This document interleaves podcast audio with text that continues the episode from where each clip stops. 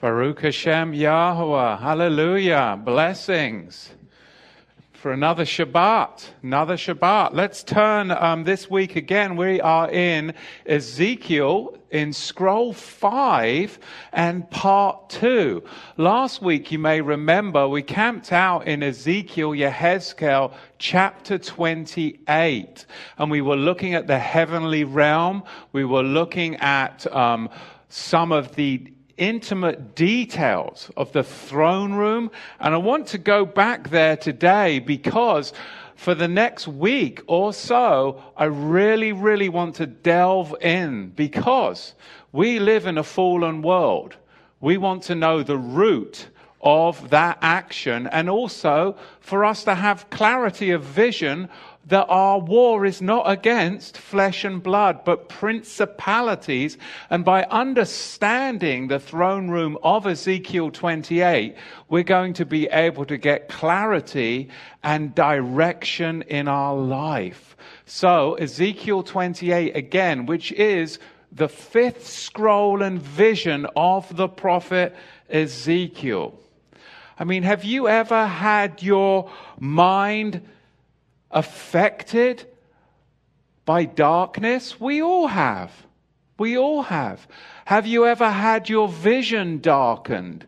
We all have. We all have. So today we're going to look at this difference and distinction between darkness and light because even our thoughts and our vision about a person, an individual, maybe we once thought of somebody brightly but maybe now we think of them in a darkened light. What happened? Something changed our mind or our view of something or someone. How did that happen? Who is Satan? In the Hebrew, Chelel. Chelel, it's spelt, his name is spelt Hey Yod Lamed Lamed. We refer to him now today as Satan or Hasatan, or how I would say Satan. But all kinds of different words. The most common in the King James, of course, is Satan or Lucifer. But his Hebrew name, before he had a title, is Chelel. Hey Yod Lamed Lamed. So today, we're going to dive deeper into a practical application using the spiritual reality revealed to us through the prophet Ezekiel. Because I have stood by way too many times and seen way too many people give up ground and territory to Halel in their walk. Most don't even recognize that they're giving up territory because the cares of the world have masked the spiritual root. Because the greatest lie that Satan could tell the world is what? He doesn't exist. Oh, you're a conspiracy theorist. Oh, you're one of those Bible believers. Satan doesn't exist. Sin doesn't exist. There's no, you believe in sin. Oh, you're archaic. You believe, oh, you're judging me. You start to talk about sin and Satan, and people switch off because the biggest lie is that Satan has convinced the world that he doesn't exist. And the spiritual root of most people's problems is they have given territory in their spiritual life to Halel and they don't even understand it because they think it's a personal problem or a problem with a man or a pro- problem with an individual or a problem with a political party or a problem. It's not. It's a spiritual root. You've given ground and we are going to take back the ground today as we go through this because the biggest problem of that spiritual root of deception is people have bought into a belief system that isn't true. In fact, they have brought along with them a belief system from the institutional church where People truly believe, and they believe this, that Satan is an adversary of Yahweh. People believe that Satan is an adversary of Yahweh, which is nonsense. And we've drug that in from the church, and that is the spiritual root of how people give up territory in their life because they have bought into a belief system that is rooted in idolatry. Idol- what did Satan say? He wanted to ascend into the heavens and take the very position, but you've already just given him that position. You've already given him that territory by believing in a corrupt worldview when it comes to this spiritual reality. People truly think that Satan opposes Yahweh, that Satan is an adversary to Yahweh, that Satan can oppose Yahweh and even have a fighting chance? Really? If you think that way, then today is the day for you to be delivered and get some territory back in your lives. Because if you think that way, then you have, maybe without knowledge, you're innocent. Maybe without knowledge, you've given territory to Satan in your mind, in your life, in your belief system and now you're suffering from its effects. Because Satan does not oppose, he is not an adversary to Yahweh. He is an adversary to you. He is an adversary to man. He is an adversary to man. And if you give him the territory and let him capture your thinking, then you have been bewitched. And there lies the spiritual root of most people's problems. Don't place Satan, Halel, on an equal status with Yahweh. Heaven forbid. He cannot oppose Yahweh. He is not an adversary to Yahweh. He doesn't have a fighting chance because he has been defeated. But he does oppose man. He is your adversary and you need to understand that he comes through your mind and your stinking thinking. That's how you give up the territory. Don't place Halel on an equal status with Yahweh because that is what he wanted in the first place, isn't it? That's what he wanted from the beginning. Stinking thinking brings with it a loss. It brings with it a grief and it brings with it hounding thoughts of depression and hopelessness. And too many have succumbed from it. Your thinking mind is what? When you think with your mind, what is that? The Bible tells us that your mind is your soul, your whole person, your nephesh in the Hebrew. That your mind is your ruach, your spirit. And your spirit is supposed to be master over your soul, your nephesh, which is supposed to be master over your flesh. One enlightens and one darkens. Your thoughts can bring you into enlightenment or they can bring you into captivity, bondage, and destruction. Either way, enlightenment or a darkening of vision. Satan wants your mind to be darkened. He wants your mind to be darkened. Why? Because Halel, son of the morning, Halel, in fact, means shining one. He wants to steal your mind from enlightened thinking and deflect it into a darkened realm of thinking. It's that simple. It's that simple. How does he do it? Magnification making something small and magnifying it, making your problems bigger than they really, really are, making a situation, magnifying it. Then imagery. Imagery. We live in a, in a society full of imagery, don't we? Imagery, light, or a darkening of it. That's all imagery is light and darkness. We call it dark light. Dark light. You see, Hillel knows that dark light was created by Yahweh. In fact, Yahweh created evil. He created everything. There is nothing that didn't come from Yahweh. But Yahweh created dark light, and it has a specific purpose, and Hillel knows this purpose. What was the purpose of dark light?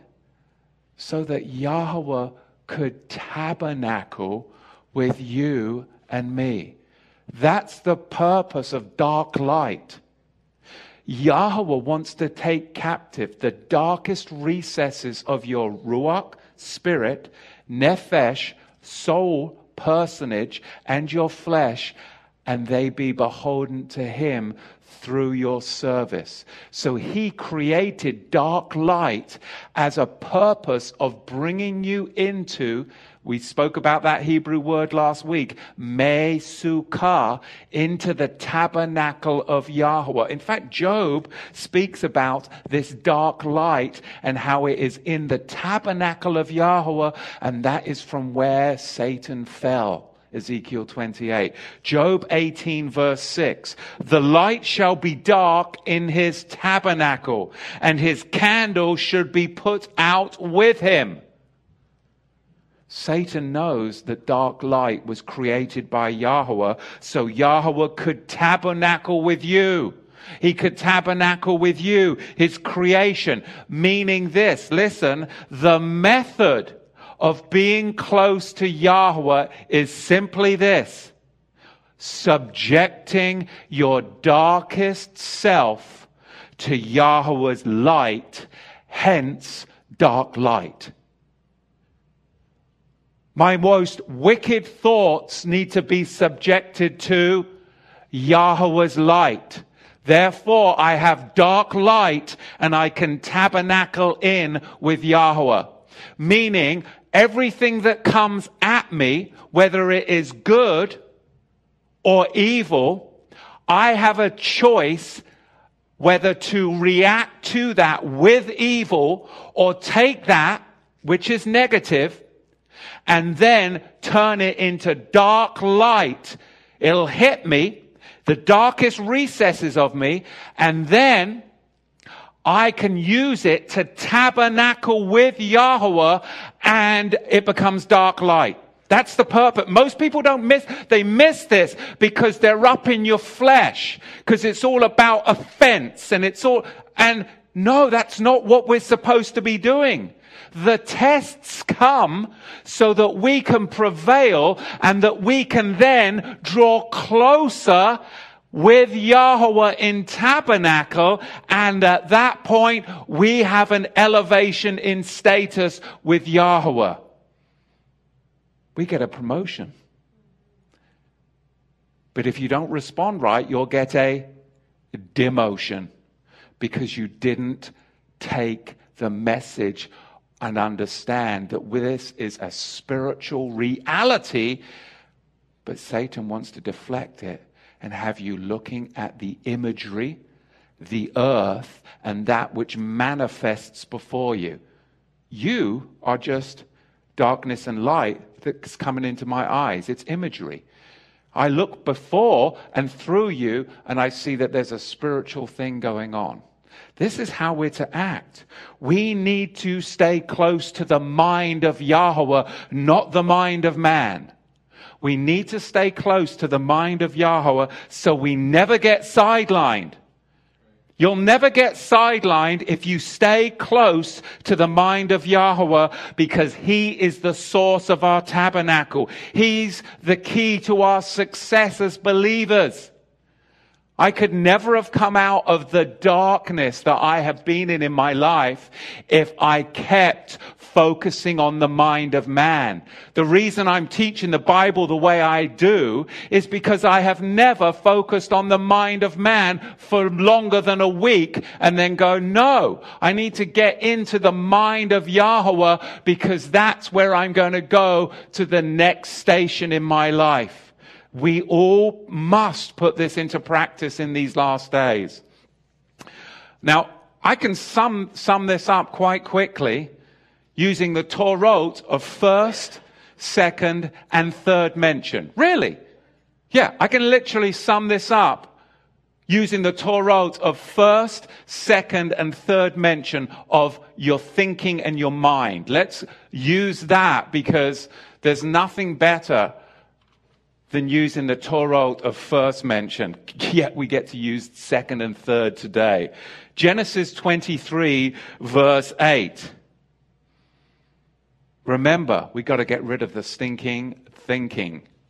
And he communed with them, saying, If it be your mind that I should bury my dead out of my sight, Hear me and entreat for me to Ephron the son of Zohar. You remember this. This is back, of course, in Genesis, and we have the burial grounds here, and we find the Hebrew word for mind, Torah of first mention, is in fact nefesh, the soul man. You're thinking is part of your soul, the makeup of your intellect and your being. Torah of first mention. Torah of second mention, Genesis Bereshit, chapter 26, verse 35. Which were grief of mind unto Isaac and to Rebekah. There was a grief of mind unto Isaac and Rebekah, but it's not the Hebrew word nephesh here. So your mind is not only, your thinking is not only connected to your soul, it's connected here to your ruach, your spirit. That tells you that your thinking can elevate you to the spiritual man or it can bring you into captivity to the things of the world, your soul, depending on the Torah of third mention, Leviticus chapter 24, verse 12. And they put him inward, the mind of Yahweh might be showed to them. Leviticus 24, 12. The Hebrew word here is not nefesh, it's not your soul. The Hebrew word here is not ruach, it's not your spirit. The mind of Yahweh, which we are to connect to, if we connect to it, it will bring us to the spiritual realm. But if we don't connect to it, it's going to bring us into the carnal, souly cares of the world realm. And it's all connected to what? I'm not making this stuff up because people online go, oh, he's making this stuff up. No.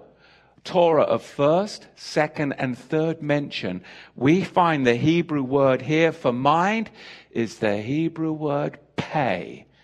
What does pay mean? Mouth, out of your mouth. It's literally a pay, hey in the Hebrew.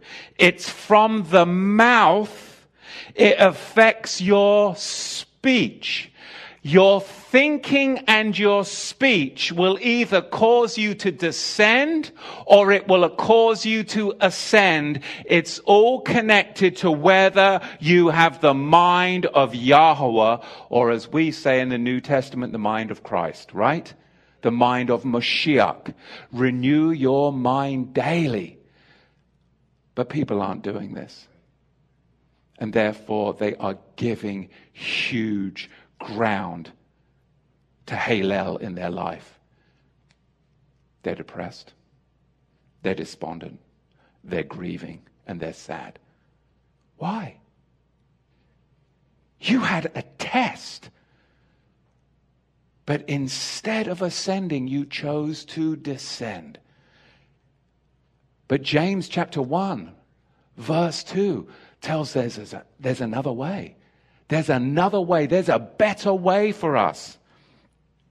Right here in Leviticus 24:12, we are admonished to live because it affects our very soul, it affects our very ruach spirit, and the mouth of your speech affects your thinking.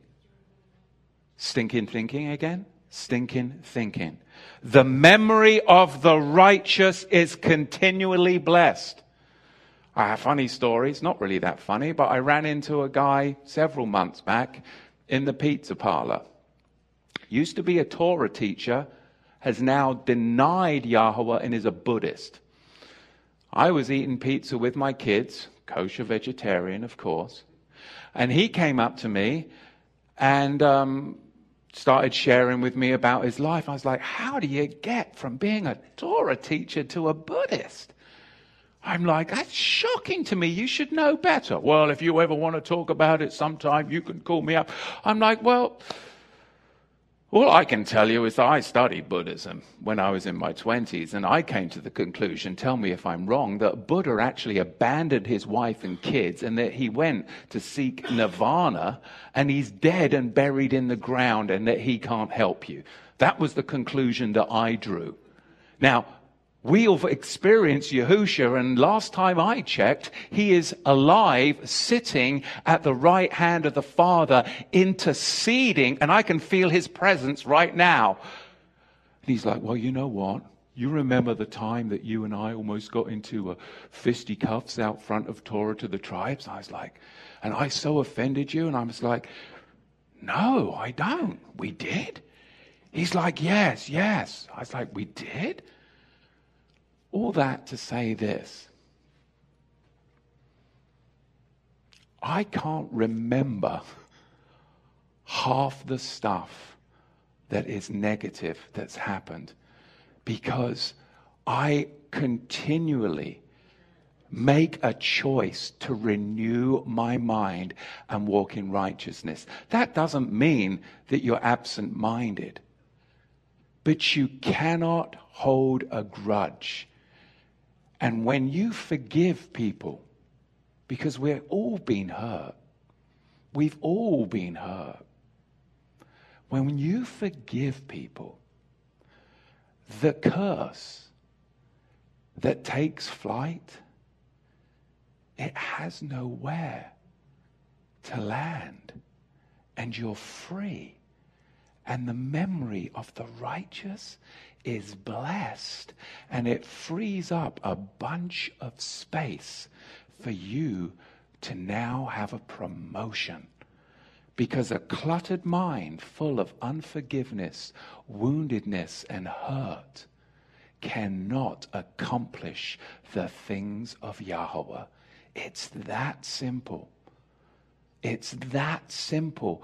But everything has a spiritual root. But this is time for people to get a promotion, not a demotion. Look at your lives because every test that comes should be an opportunity for you to get a spiritual promotion. A promotion. Set your mind on things above, not on soulish things not on soulish things. Finally, brethren, whatever things are true, whatever things are noble, whatever things are just, and whatever things are pure, whatever things are lovely, whatever things are of good report, if there is any virtue, if there is any praiseworthy, think on these things. Philippians 4 8. Most of the thinking and chat that people do that they get caught up in fails this test. Yet they continue to do it. Why? Because their soul, their feelings, and their emotions have been affected more than their spirit man has been affected. When bad things happen to good people, because you're good people, if you're in Messiah, when bad things happen to good people, you have to move out of the soul and into the Ruach for an elevated status. Now, people may misunderstand that and think you don't care. No, it's that you don't care about the soulish realm's emotions being tended to constantly. You have to take the time and press in to the spiritual man. Set your mind on things above. Leviticus 24:12. And your speech is truly truly the key point. Not only what you hear, but what you put out there yourself. So as for me and my house, we don't talk about people. We know because I'm a public figure, a lot of people like to chat, chat about me. But we don't do that unless we are panayim, panayim, face to face. Because we have to finish the good task that we were appointed to many, many years ago. And that's how we've been able to do it through all of these years. So I come from the school of hard knocks. And that has enabled me, and Yahweh has used that to equip me to help others. Because we're all in the same boat. We all get her at times, but it is overcoming and using that test now to get an elevated status in Yahweh. That's not to elevate yourself above others. No, heaven forbid. It's so that you can do the good work in the life that you have been stewarded. What did you say before we started, brother? You said being in the measure. What did you say?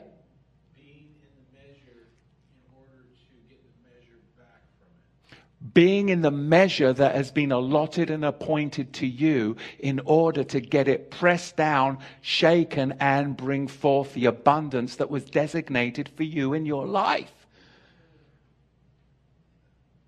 So, Yes, think of Philippians 4, verse 8. But conversely, the problem is most people are thinking on the converse of Philippians 4 8. They're too busy getting caught up in what is untrue, what is unnoble, unjust, impure. It's plain ugly a lot of the time. It's a bad report. I don't want to listen to bad reports. Why would I want to listen to bad reports? Oftentimes it's unethical, it's immoral, and it's always done in a secret place. It always is. It always is, hey, come on round my house. And well, I would never do that. And let's talk about everybody that's not here. How insane. You've just given yourself a demotion. Spiritually, it's going to affect the you you you'd leave from those places and you'd be like, oh, I feel terrible. What we have a practice in our house, if my wife and I do talk, we will always pray for the people. We talk about my mother in law often, love her to bits. But if we talk about my mother in law, we'll pray for my mother in law. If we talk about my mum in England, we'll pray for my mum. We'll talk about my sister. We've been talking about my sister quite a lot recently because she hurt me. Really did. So therefore, I don't want to descend. I want to ascend. So when we talk, we pray. And therefore we get the promotion and I get to be able to give you the revelation from that time of seeking. Whereas I could be sitting here all deflated and say, I've got nothing to share this week because I'm angry, pissed off and upset with everybody. But I'm not. Oh, I said that. I shouldn't have. Sorry. The wife's all going like this. But you know what I'm saying, right? I'm being real with you. So we can now see that conversely, Darkness can also come from what? From the same mouth. Pay. Pay can ascend or pay can descend. Pay can connect you with Yahweh and bring you into the tabernacle of his fellowship because that's where dark light exists. His light hits my darkness and then I choose in the darkest recesses of my, pl- of my body where I want to get angry. I want to fight. I want to, I want to gossip. I want to be malicious. I want to get on my Facebook. I want to, but I'm not going to do that because I choose to do what? Turn it around and get into the tabernacle of Yahweh. So then I get the promotion, you get the promotion, and together we are going onward in these last days for great, because I want to be in the tabernacle of Yahweh and I want to be with you. But as I travel, my wife on the way to congregation today, she's like, Do you know how many people we have seen? Revolving door becoming a Buddhist. The guy that lived a few doors, our neighbor, love your neighbor, our neighbor. What did, what did he, where did he go? He's denying Messiah. Two winters ago, he's helping pull our car out of the ice. How, how does this? Literally, I see it. Watch this thing here. But we have got to persevere, brethren. So conversely, darkness comes by pay, causing it to descend. That's why I remain silent before my accusers. And I know people like, oh, I can't reach Matthew. No, that's deliberate. I remain silent before my accusers because I learned that from the master. Because if I'm going to be able to continue to turn this dark situation into light and fulfill the father's desire in my life, I've got to remain silent before my accusers. Yahusha was in the same position. Darkness came in and he chose to turn that darkness into dark light and he ascended. But he did that because he understood it's through the pay. You've got to remain silent. No matter what they accuse you of. If you're going to finish the good work that the Father has for you in your life. I don't need to defend myself. I don't need you to defend me either. I mean, I love you, brother, but I don't. Because we want to finish well, right? That's what we learn from the Messiah. I mean, I can't personally, I can't listen to the stuff that people say about others. I'm like, no, no, no, I don't want to know. No, I because I don't want my thinking corrupted about that person. I don't want to know. It, you may think it's true. I don't know it's true. Okay? Because for me, my definition of truth is a lot different than most people. It means the person's face is before me and I've got two witnesses. And that doesn't happen nowadays. People don't live that way, but I do. That's how I live. Because I made that decision over 25 years ago. Because when you came from the background I came from, then you understood that. You see, we're all a product of where we have gone and where we have lived. But if we choose to press into the dark light, we can turn those bad situations into glorious ones. This is what I want for you because, brethren, I've come through a test and I, I believe and I say to my wife, we have got to do well with this because this is going to help thousands and thousands of people. Because a lot of people, most of us, we've been hurt. The world hurts us, does it not? Especially as believers. We are judged. We are hated without a cause. Especially when you start talking about the Messiah, resurrection, righteousness, and sin. Let alone political views. And it does hurt. It does hurt. Spoke to a friend of mine just a few days ago, and he was he told a story once, and he told it again the other night, just briefly, of how he sat down for lunch with a friend of his that he had known since his childhood. And the guy literally paid the bill and said he never wanted to see him again, just because the other guy voted for Trump and believes that we should be following the moral code that is written in the Bible. Even those hard passages in Leviticus 20 about what is wrong, what is sick, and what is perverted. That yes, you know, there is a separation of what is unclean and what is clean. And lost a friendship. This happens all the time, and a lot of people are hurt. Why wouldn't you be? But what are you going to do with that? Is this only going to get worse? It's only going to get worse. Preservation comes from what? So, a lot of the problems that are happening is that I think people are wading into a situation without taking pause. So often people will ask me questions and I won't actually say anything. It's better be, to be quiet because out of the multitude and abundance of words is a fool known.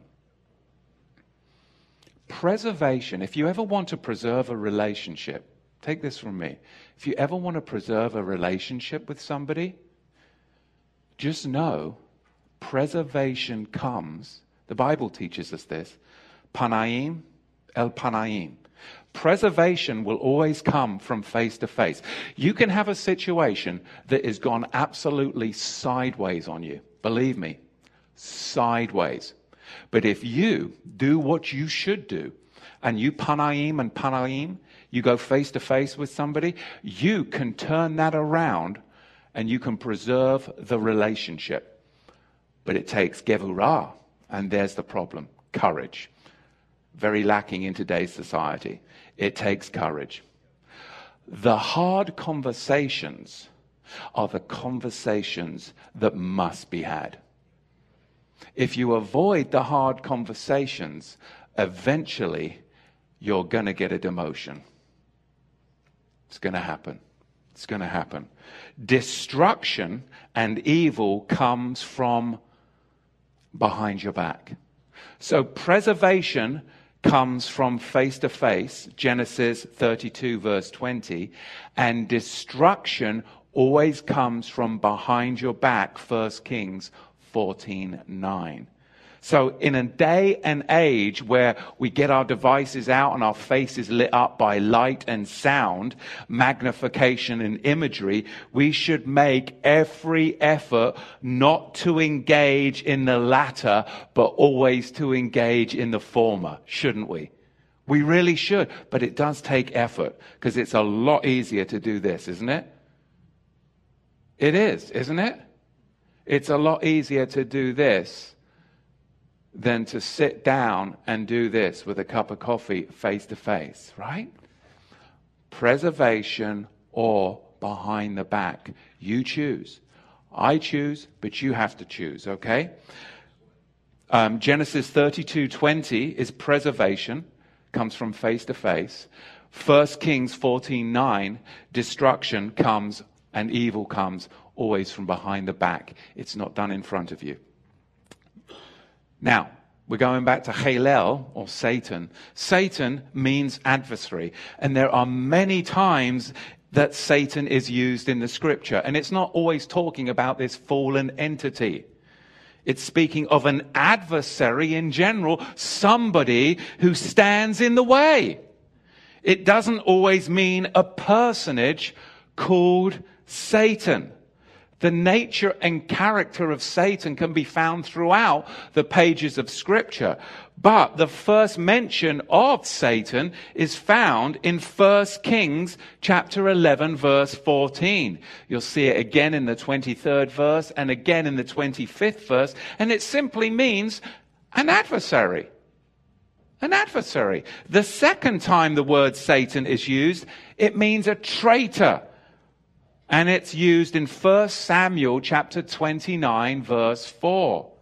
Now, thirdly, the word Satan is used as an accuser. You find that throughout the Psalms, particularly Psalm 109 verse 6. You'll see that Satan is used as an opponent. An opponent in 2 Samuel 19 verse 22. And you'll see in Numbers chapter 22, verse 32, that Satan is an antagonist.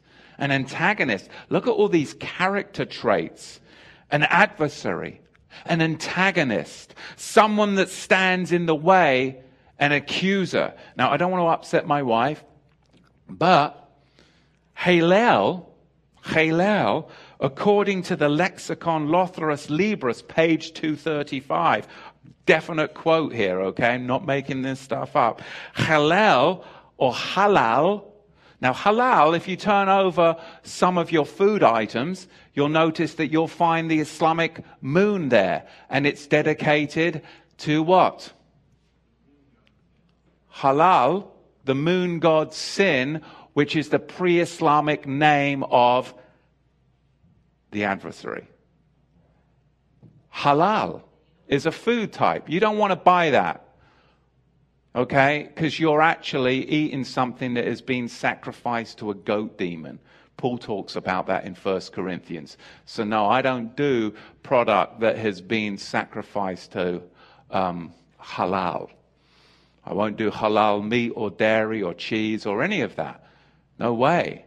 And sometimes what's insane is these Ashkenazis have gone to bed with the Muslims, halal, you'll even find kosher halal. What's up with that? That's insane. That's because these rabbis have gone to bed with it. It's a cult. It's Kabbalah. It's mysticism. They've gone over to the dark side, and that's where the moon god sin dwells, Halal himself. Darkness manifesting himself as full spirituality. But where I was, was I was talking to you about the lexicon, Lotharius Libris, page 235. Well, halal, the root for the word halal, Strong's number, Hebrews 1984, means a beautiful woman, a wife.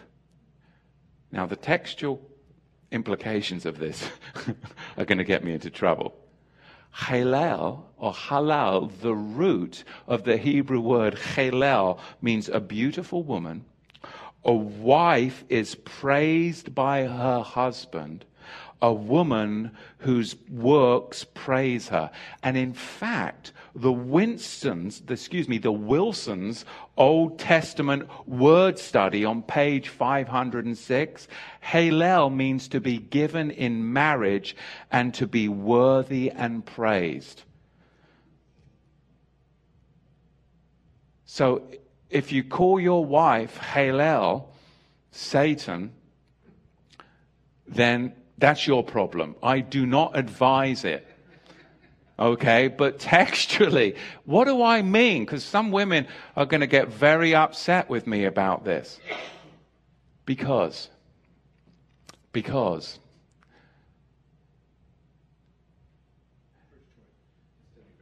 the wife is looking at me with some, like, are you going to? I'm waiting.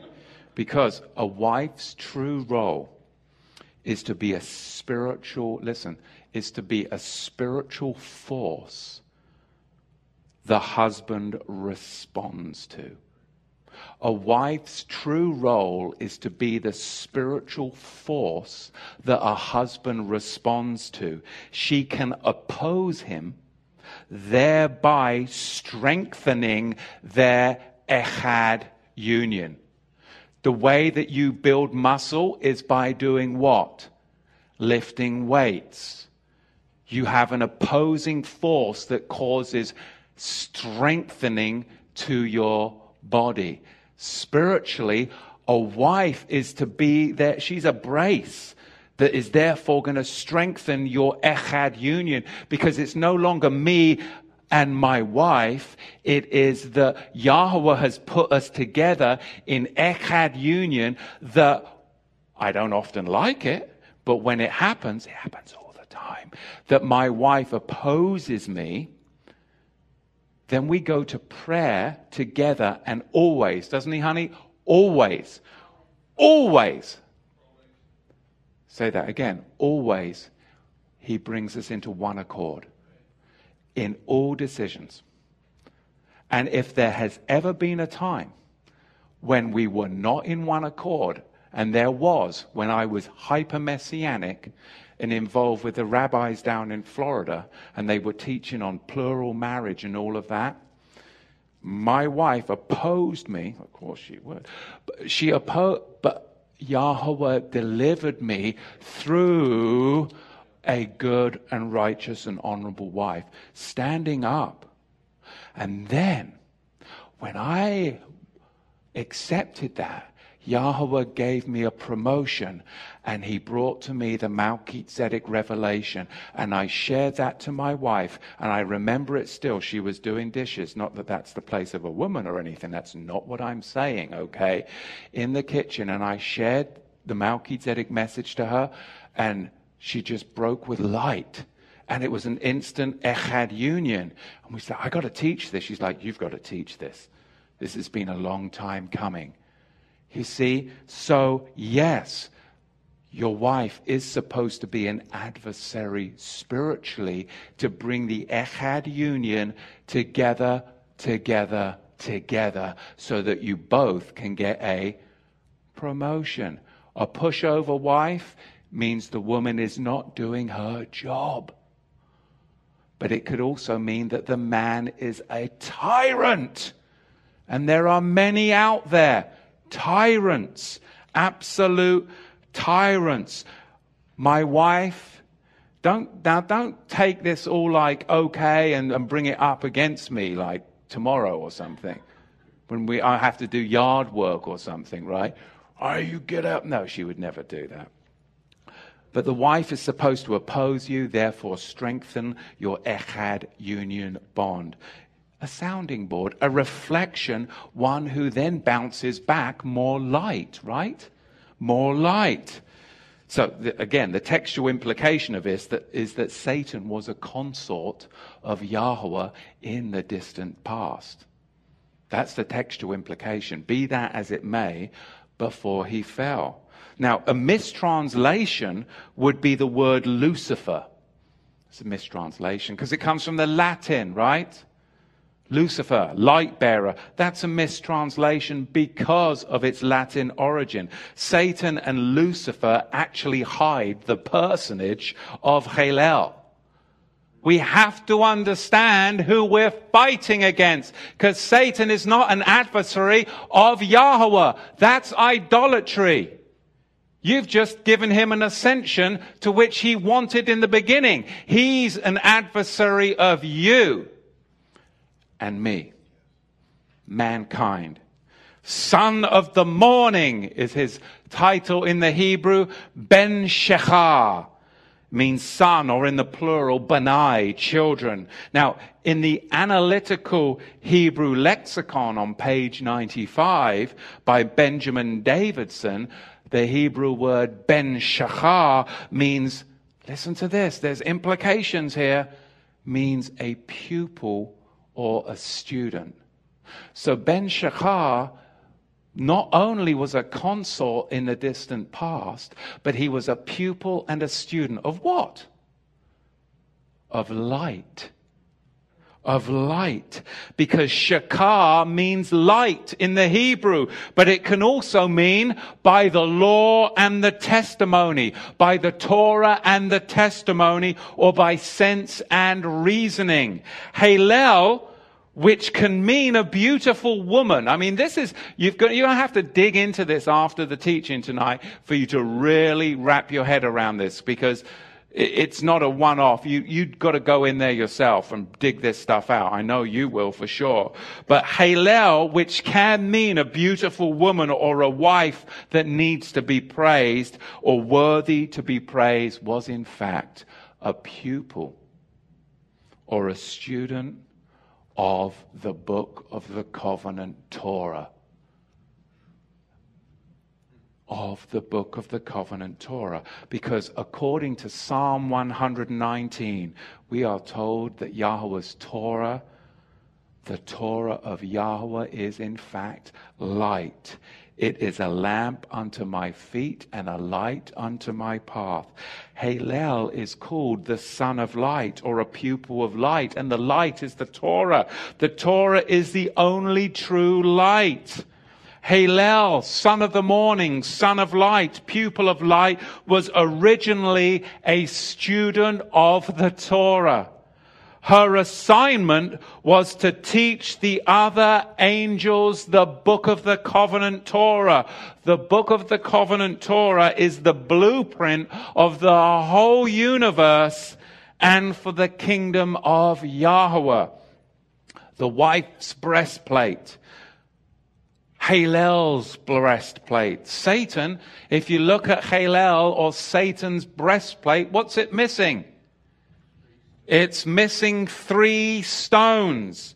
These are the precious stones which were in fact needed in order to become Yahweh Shammah. Now, Yahweh Shammah actually means Yahweh is there. Where?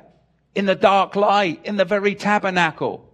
See, Satan's job, Hallel's job, was to go into the tabernacle reflect the Tifereth of glory, the Tifereth, the glory of Yahweh onto her breastplate and then go out and magnify the glory of Yahweh onto all of Yahweh's heavenly malachim.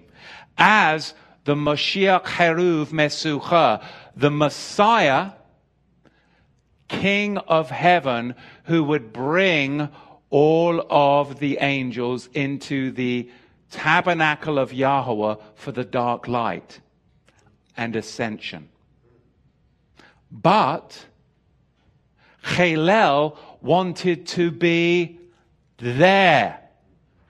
He wanted the title Yahweh Shammah. Yahweh is there. Where? In the very midst of the tabernacle, because Hallel didn't want to reflect the glory of Yahweh. He wanted to be there, manifesting the glory of Yahweh. And there was the fall. Is this just wild stuff? It is to me. Amazing.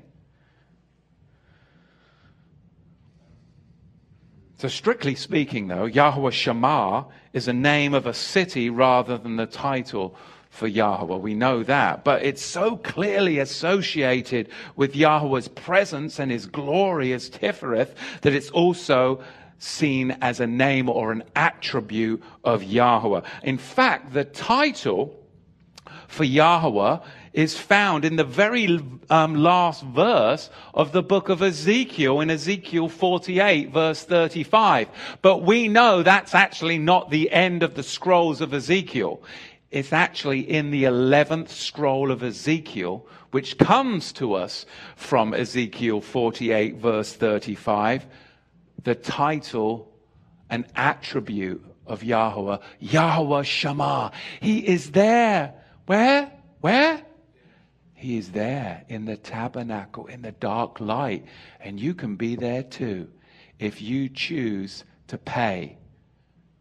But how you pay, pay hey, can cause you to descend or ascend, to be out of fellowship or come into fellowship. It's amazing stuff.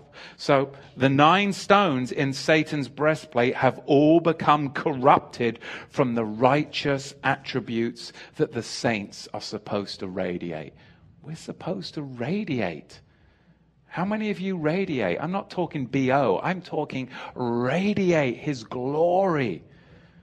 In his first estate, Hallel, Satan was the anointed cherub on the mountain of Elohim, Ezekiel 28 14. Satan was originally perfect, verse 12, and he was given a throne over the whole earth. We know this because Isaiah, Yeshayahu, Isaiah 14 verse 13 tells us not that he established a throne, listen, for himself, but he tried to elevate the throne that he already had. Yahweh had no problem him having the throne. That wasn't the issue. The issue was he tried to elevate the throne that he already had. Ezekiel then tells us that the earth's resources were then given over to Halel, Ezekiel 28, verse 13. In the last days, Satan will turn his throne over to who? The Moshiach Naged, the anti Messiah. Revelation 13, 2, John 12, verse 31. If Yahweh dwells in the tabernacle in Zion, then what is Moshiach Naged going to do? Anti Messiah. It's going to be a false Zion. Is it possible that Zionism is the political entity that is building the false Zion?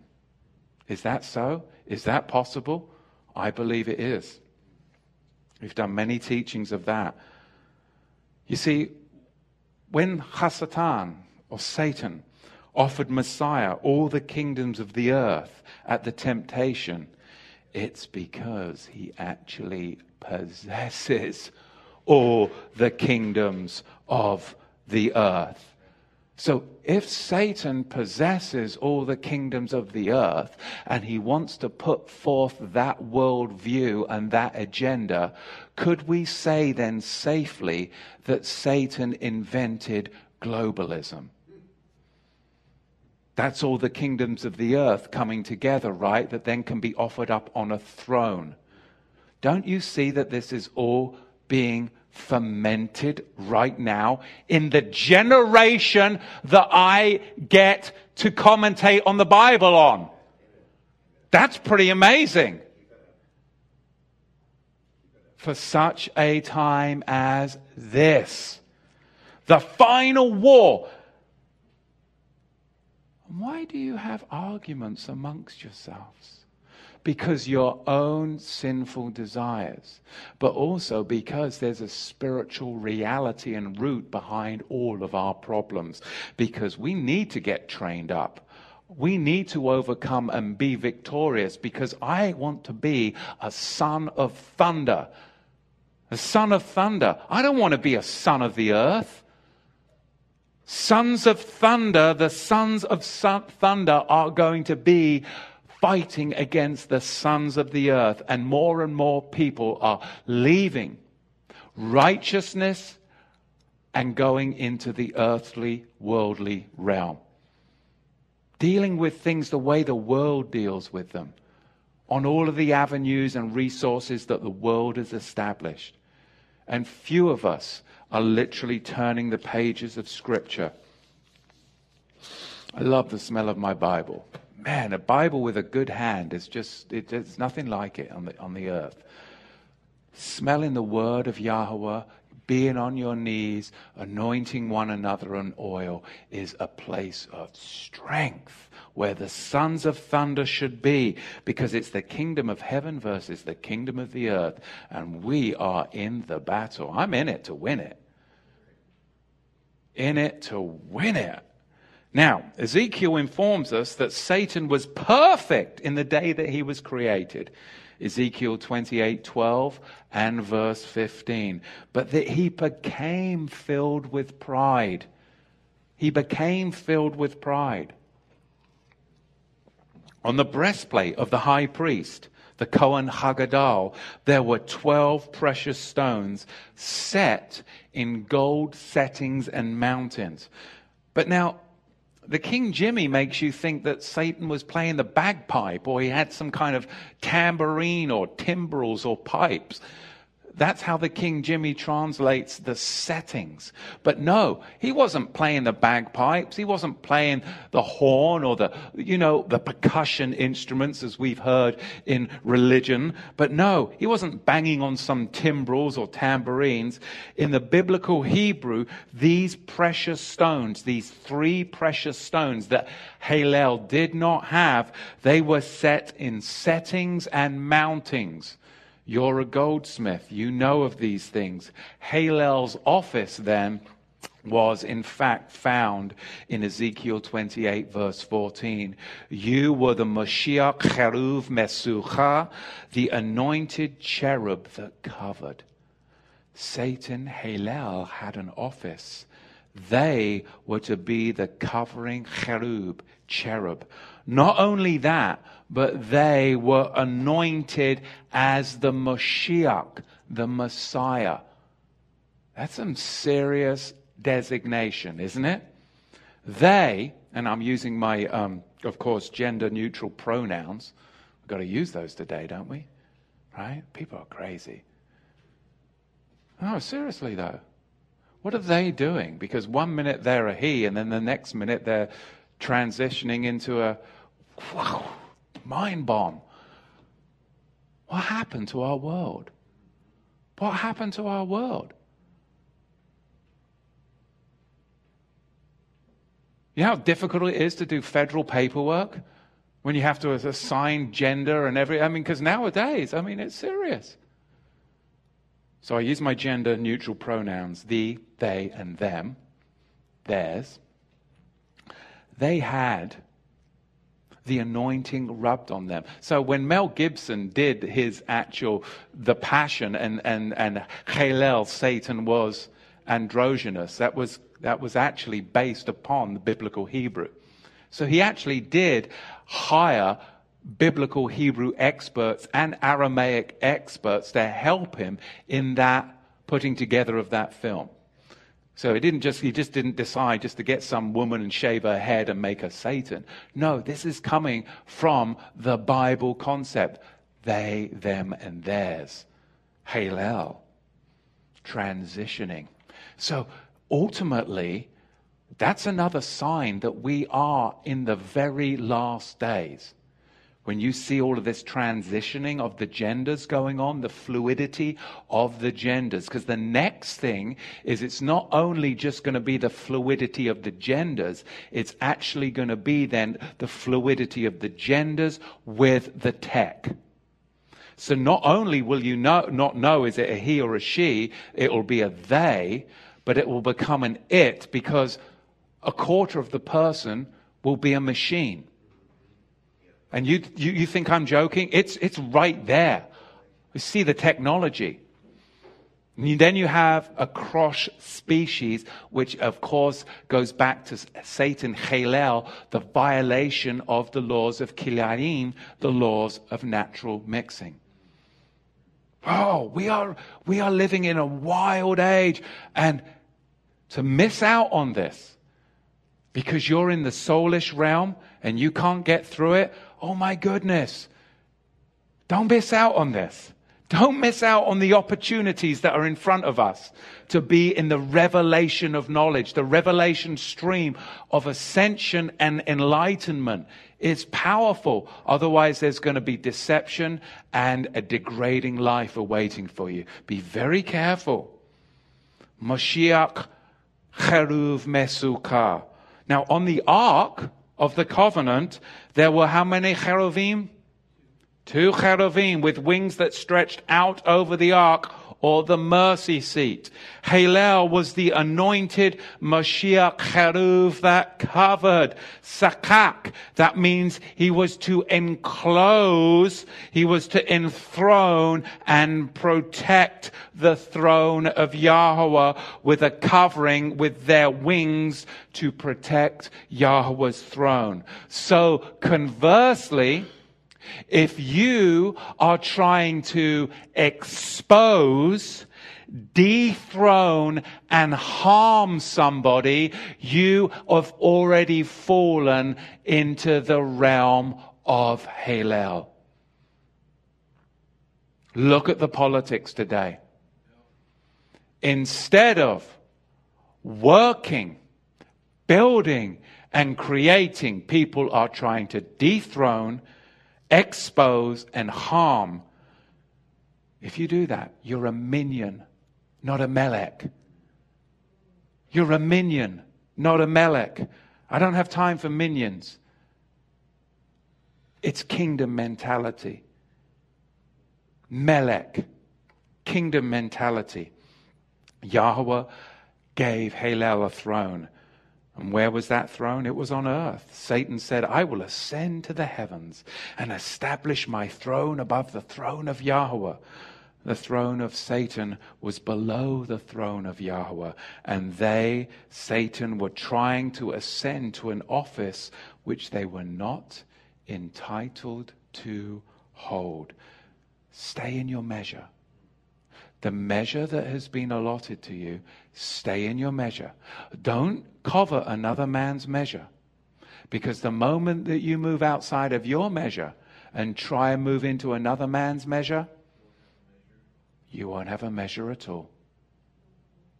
And now I said it. You won't have a measure at all.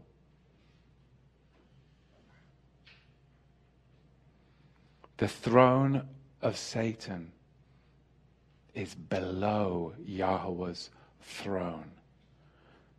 But Satan, Halel, rebelled and it became Satan the adversary to man because there was Satan, that shining glory, was chosen.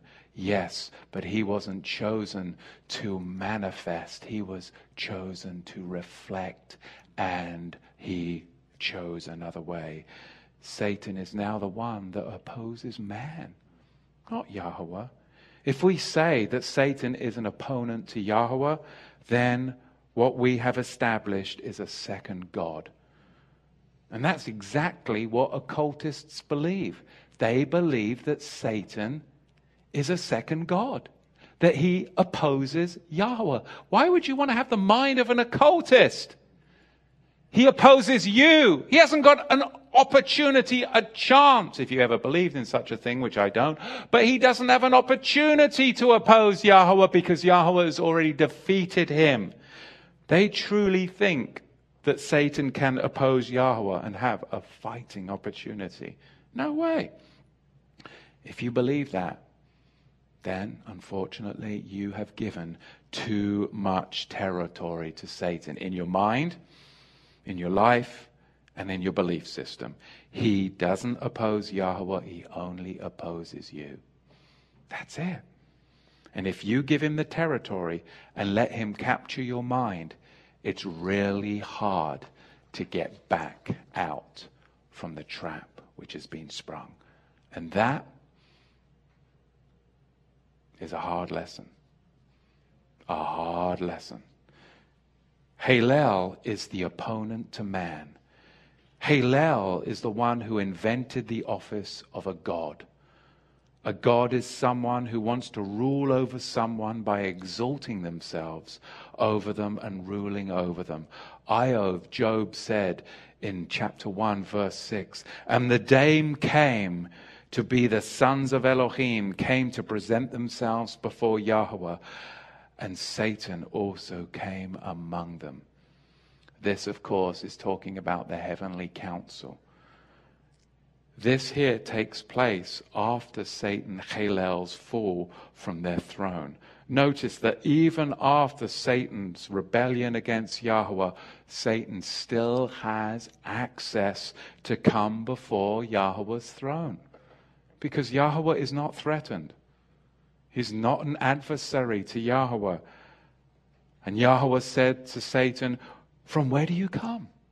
And Satan answered Yahweh and said, From diligently searching the whole earth and walking up and down and to and fro. You see, Halel, Satan here, established the facts for us that after their fall and rebellion, they had access to the throne of Yahweh. Not only that, but they had access to all the earth, their former domain and kingdom. And Yahweh said to Satan, Have you considered my servant Job? And that there is none at all like him on the whole of the earth. He is a perfect and straight man. That's when we had straight men. He was a perfect and straight man. He wasn't a pufter. Okay? He was a perfect and straight man, one who fears Elohim and turns aside from evil. And Satan answered Yahweh and said, is Job fearing Elohim for naught? For nothing? You see, Halel does not act on their own, but is given permission from Yahweh. Permission from Yahweh. So the question I have are you in it to win it? Are you in the battle? Are you accessing the heavenly realm in your life? Or is your thinking stinking? Are you accessing the heavenly realm in your life so you can comprehend even what I'm saying today and command the blessing and gain the victory? Or have you joined with the accuser of the brethren? Only you know that. Next week, I want to delve even deeper into this heavenly, heavenly realm, excuse me, and the core of Yahweh. But let me leave you with this. Let me leave you with this. Always remember how to distinguish if a trial is from Yahweh or from Chelel. Where did this trial in my life come from? Where did it come from? Did it come from Chelel or did it come from Yahweh? A trial from Yahweh is to give you something, not to take something away. A trial from Yahweh is there to advance you, to add something of benefit to your life. That's why you remain joyful. That's why you remain joyful. Yahweh adds a trial to bring you into a fresh place and to give you a fresh anointing, passion and zeal to accomplish amazing things. Conversely, Chelel removes from you. He takes from you. He leaves you disadvantaged and down. You feel like you've lost something. You feel that you're alone and that you don't have the light that you used to have. And emotionally, you're toast. Is it a test? Or have you succumbed to a trial from Chelel? In the end days, many will depart because offenses abound. As for me and my house, we welcome the offenses to turn to the dark light, to get a promotion, to come into the tabernacle of Yahweh and be anointed and appointed for the next season to help even more people that we could never have helped before.